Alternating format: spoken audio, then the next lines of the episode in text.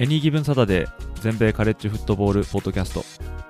この番組はアメリカ在住20年以上の間にカレッジフットボールにどっぷりハマってしまったアメフト未経験者が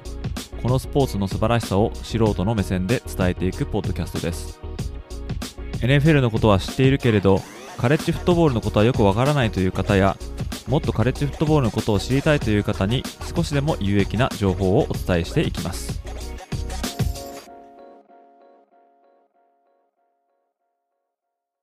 皆様ご機嫌いかがでしょうか？こちらは全米カレッジフットボールファンサイトエニーギブンサタデーがお送りするポッドキャストです。1ヶ月ポッドキャストチャレンジ。第26日目の今回はいつものようにチーム紹介となります。今回で23チーム目となるのはウィスコンシン大学です。今回のエピソードでもマーチングバンドによるファイトソングを少しだけご紹介いたしますので、それをお聞きになりたい方は、ぜひ Spotify のアプリでこのエピソードを聞いていただけると幸いです。それ以外のアプリで聞かれる場合は、そのファイトソングのパート以外は、すべて普通に聞くことができます。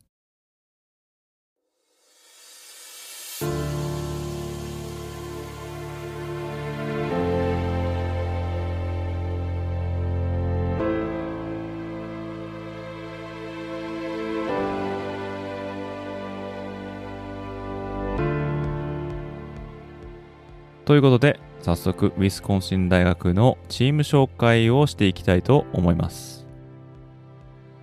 ウィスコンシン大学の所属カンファレンスはビッグテンカンファレンスの西地区です。キャンパスの所在地はウィスコンシン州マディソン市。ウィスコンシン州はアメリカの中西部の最北に位置する州で、ま、五大湖の地域となっております。その中でもマディソン市はそのウィスコンシン州の州都で、えー、同州内の中南部に位置する町です。ウィスコンシン大学のアメフト部創部は1889年ということで、2022年現在133年目を迎えます。こちらの年数はですね、前回紹介したアイオワ大学と、ま、くしくも同じ創部年ということになっております。ウィスコンシン大学のホームスタジアムはキャンプランダルスタジアム。えー、こちらの方は収容人員数が8万321人ということで、えー、大きさでは全米16位の数字となっております。また、2022年現在のトータル勝敗数は729勝506敗53分け。こちらは勝利数で全米25位となっておりますけれども、トータルの勝率では58.6%。こちらは全米33位の数字です。また、レギュラーシーズン後に行われるボールゲーム、こちらの方のトータル勝敗数はここまで18勝15敗。また、ナショナルタイトル獲得数はここまで1回えこちらの方は1942年ということで、実に80シーズン前ということになっております。また所属するカンファレンスのタイトル獲得数はここまで14回。そして個人賞としては最高峰と呼ばれるハイズマントロフィー、こちらを獲得した選手はここまで2人。1人目は1954年に獲得したフルバックのアラン・ラムチェ。この方はザ・アイロン・ホースという異名を持つ選手で、ボルティモア・コルツ、こちらは現在のインディアナポリス・コルツですけども、まあ、こちらでのルーキーシーズンだった1955年に NFL のラッシュヤードリーダーになると。また1958年の NFL チャンピオンシップゲーム、こちらはスーパーボールが導入される前のタイトルゲームなんですけども、まあ、こちらでのニューヨークジャイアンツとの試合で、逆転となるタッチダウンを決めた選手としても知られております。ちなみにこのボルティモア・コルツとニューヨーク・ジャイアンツの1958年の試合は The Greatest Game Ever Played とも言われております。続きましては1999年に受賞したランニングバックのロン・デインです。このロンデインさんはですね、1999年のありとあらゆるアワードを総なめしたというランニングバックで、2016年にサンディエゴ州立大のドネル・パンフリーに抜かれるまで NCAA の生涯最多ラッシュヤードの保持者でした。ちなみにこちらは6397ヤードでした。まあ、プロに入ってからは、まあ、残念ながら活躍はしなかったんですけども、まあ、私にとってはですね、え、カレッジフットボールにはまり出した当初の、まあ、名ランニングバックとして、え、記憶に新しい選手だということができます。続きまして、現在のウィスコンシン大学の監督さんをご紹介したいと思うんですけども、こちらはポール・クリスト監督です。2022年現在8年目で65勝23敗という戦績を残しております。まあ、過去7年間でビッグテンカンファレンスの西地区を3度制覇するっていうことを成し遂げてるんですけども、まあ、残念ながらカンファレンスのタイトルまではあまだ至ってないということですね。えー、まあ、ボールゲームでの戦績はすこぶる良くて、ここまで6勝1敗と素晴らしい戦績を残しておりますけれども、まあ、ちなみにこの唯一の敗戦、こちらはオレゴン大学と対戦した2020年度のローズボールでした。この時のローズボールのオレゴン大学の QB は現在 LA チャージャーズに所属するジャスティン・ハバート。そしてウィスコンシン大学のランニングバックは現在インディアナポリスコルツのジョナサン・テイラーだったと。まあ、そういう試合でした。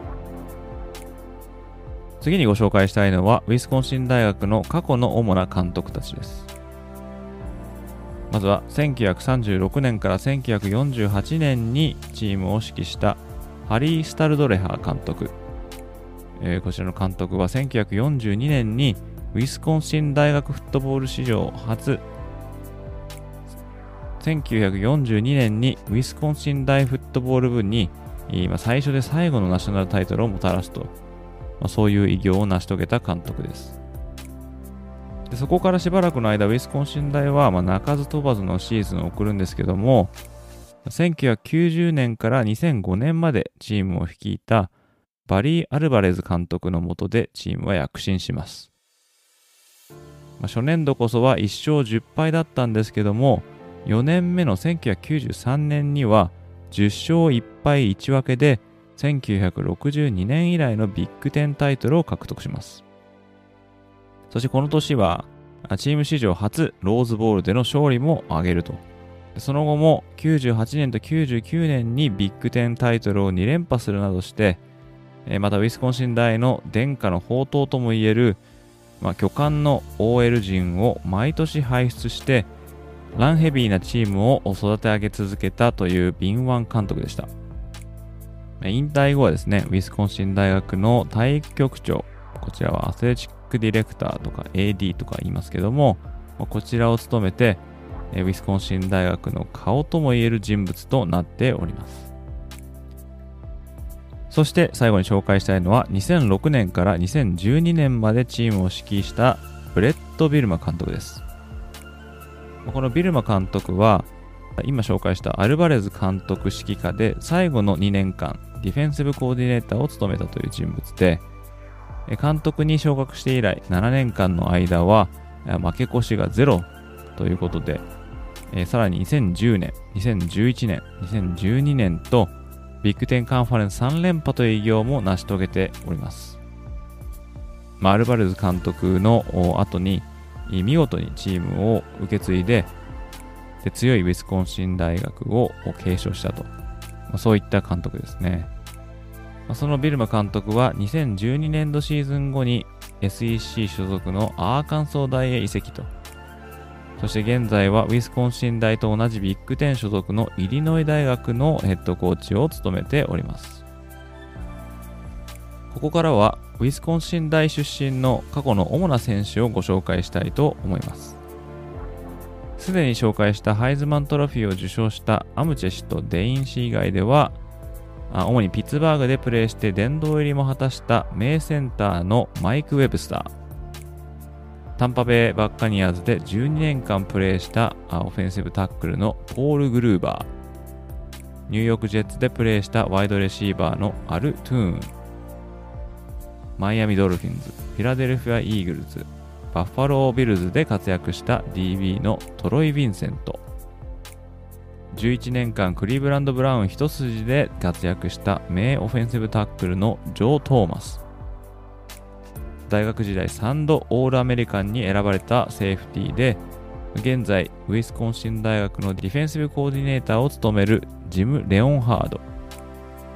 2000年に最優秀 DB 賞でもあるジム・ソープ賞を獲得したコーナーバックのジャマー・フレッチャー。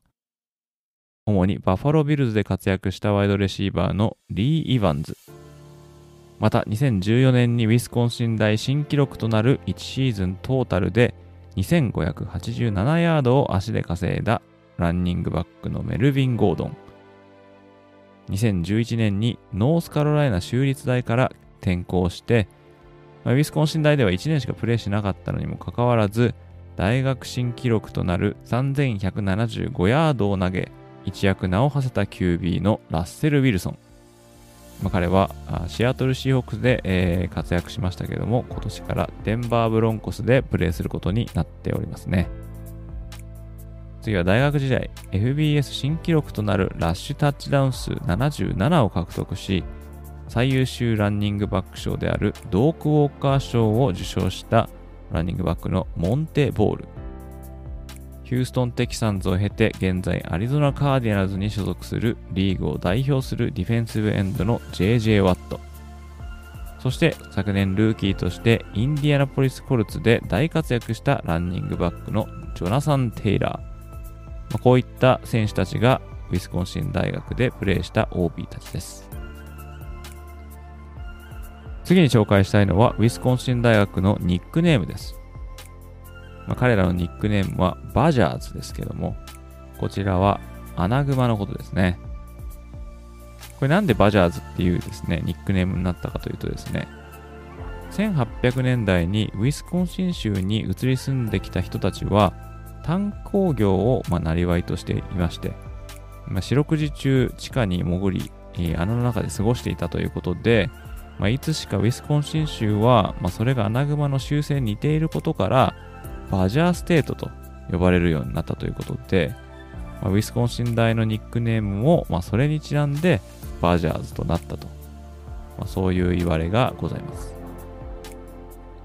そのウィスコンシン大のマスコットはバッキー・バジャー。え、こちらは着ぐるみのアナグマとなっております。そしてここでご紹介したいのはウィスコンシン大学のファイトソングです。こちら、オン・ウィスコンシン。こういう曲があるんですけども、こちらの方は冒頭でも紹介した通り、Spotify のアプリでこのエピソードを聞いてらっしゃる方のみ、約30秒間だけこのオン・ウィスコンシンのファイトソングを聞いていただくことができます。もしこのエピソードを Spotify 以外のアプリで聞いてらっしゃる方、もしいらっしゃいましたら、あぜひですね、Spotify のアプリでこのエピソードを探していただけると、このファイトソングをご視聴することができます。それ以外の方はこのファイトソングを飛ばして次のセグメントに飛ぶことになります。ということで早速この On Wisconsin 聞いてください。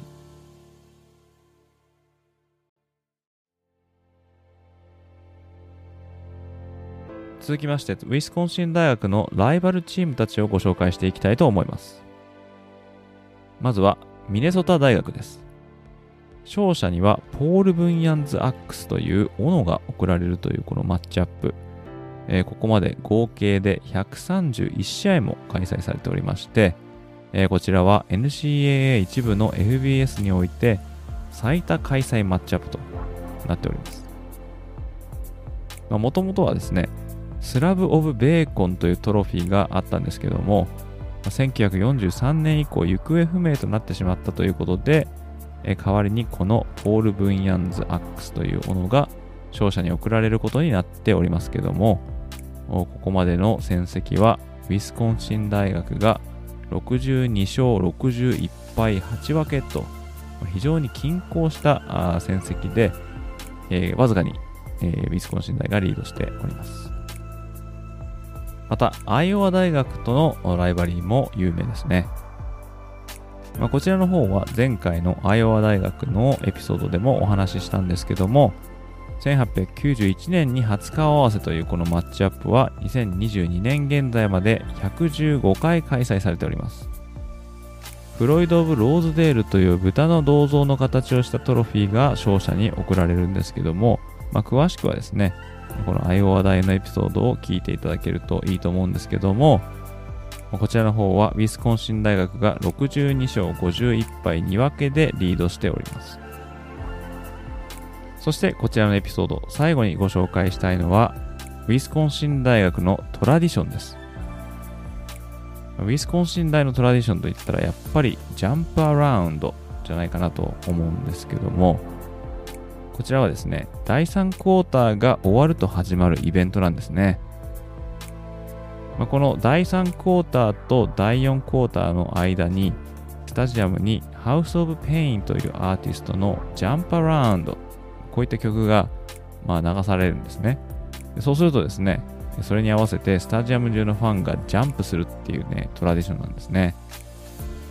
この始まりはですね、1998年とされております。この年のウィスコンシン大がパデュー大学と対戦した時に生まれたということなんですけども、まあ、この試合はですね、まあ、非常に接戦となりまして、17対17というスコアで迎えた第3クォーターの残り約1分というところで、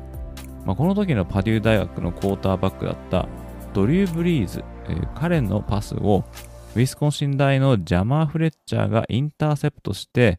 52ヤードのリターンタッチダウンを決めて、24対17とウィスコンシン大がリードを奪って第3クォーターが終わるんですね。均衡が破れたことで、スタジアムのファンのテンションが最高潮になって、でこの第3クォーターと第4クォーターの間のブレイクは、スタジアムは異様な雰囲気に包まれたと。そんな時にですね、スタジアムでこのジャンパーラウンドの曲がたまたま流されたんですけども、この曲を聴いたあ興奮冷めやらぬファンたちがこの曲に合わせて、まあ、飛び跳ね始めると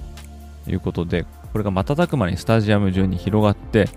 え、スタジアム中が皆このジャンプアラウンドに合わせてジャンプすると。そういうことが起きたんですね。で結局この試合はウィスコンシン大学勝つんですけれども、まあ、この試合以来ですねこのキャンプランダルスタジアムでは第3クォーターと第4クォーターの間にジャンパラウンドをかけてファンたちが飛び跳ねるのがま伝統になったということで言ってみればたまたま生まれた伝統だったとも言えると思うんですけども、まあ、このジャンパーラウンドですね私実は実際にですね体験したことがありますけれども、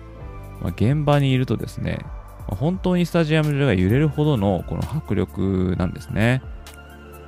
で、この伝統が始まったその当初はですね、まあ、あまりにもスタジアムが揺れるので、大学側はそのスタジアムがそれに耐えられないのではないかと、もう心配したくらいで、え、結局その後ですね、耐久テストみたいなのが行われて、お墨付きがついて、今現在もこの第3クォーターと第4クォーターのこのブレイクの時に、このジャパンランドが行われておりますけども、カレッジフットボールファンなら、まあ、ぜひとも一度は体験していただきたいトラディションのうちの一つなんじゃないかなと思いますね。ということで、ここまでウィスコンシン大学のチーム紹介をしてまいりました。カレッジフットボールが始まったのがアメリカの北東部だったのですけども、この波が次に広がっていったというのがアメリカ五大湖周辺エリア、まあ、今でいうビッグテンカンファレンスの地域でした。その一員だったウィスコンシン大は、創部以来長きにわたってアメリカ北部でその存在感を出してきたチームです。まあ、特に伝統的に巨漢の OL を要するチームとしてアイデンティティを確立して、その強力な O ラインをバックボーンにグラウンドアタックで押しまくるというスタイルで、まあ、古き良きビッグテンフットボールを未だに体現しているチームとも言えます。またウィスコンシン州内のリクルート率が高いことからもわかるように、まあ、彼らの地域では未だにこのウィスコンシン大のブランド力が強力で、まあ、それが彼らの独特さの表れでも、まあ、あると言えるのではないでしょうか。まあ、寒い北の大地にある大学として、まあ今後もそのタフネスを売りにして派手さばかりが目立つ昨今のカレッジフットボール界に一石を投じ続けてほしいと思います。以上がウィスコンシン大学のチーム紹介となります。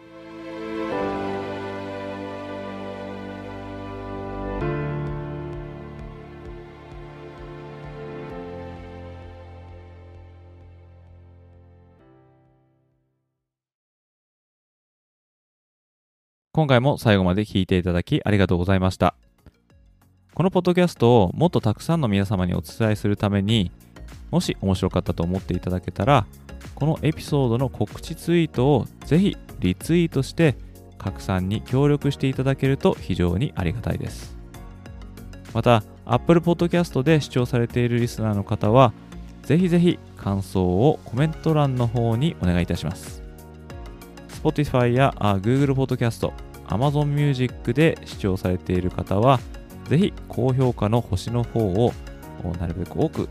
つけていただけると嬉しいです。リスナーの皆様と一緒にニッチなカレッジフットボールの世界を少しでも多くの方に知ってもらえるよう今後もポッドキャスト、ライブ配信、ウェブサイトでコンテンツを発信していきますので皆様よろしくお願いいたします。それでは次回のエピソードでまたお会いいたしましょう。どうもありがとうございました。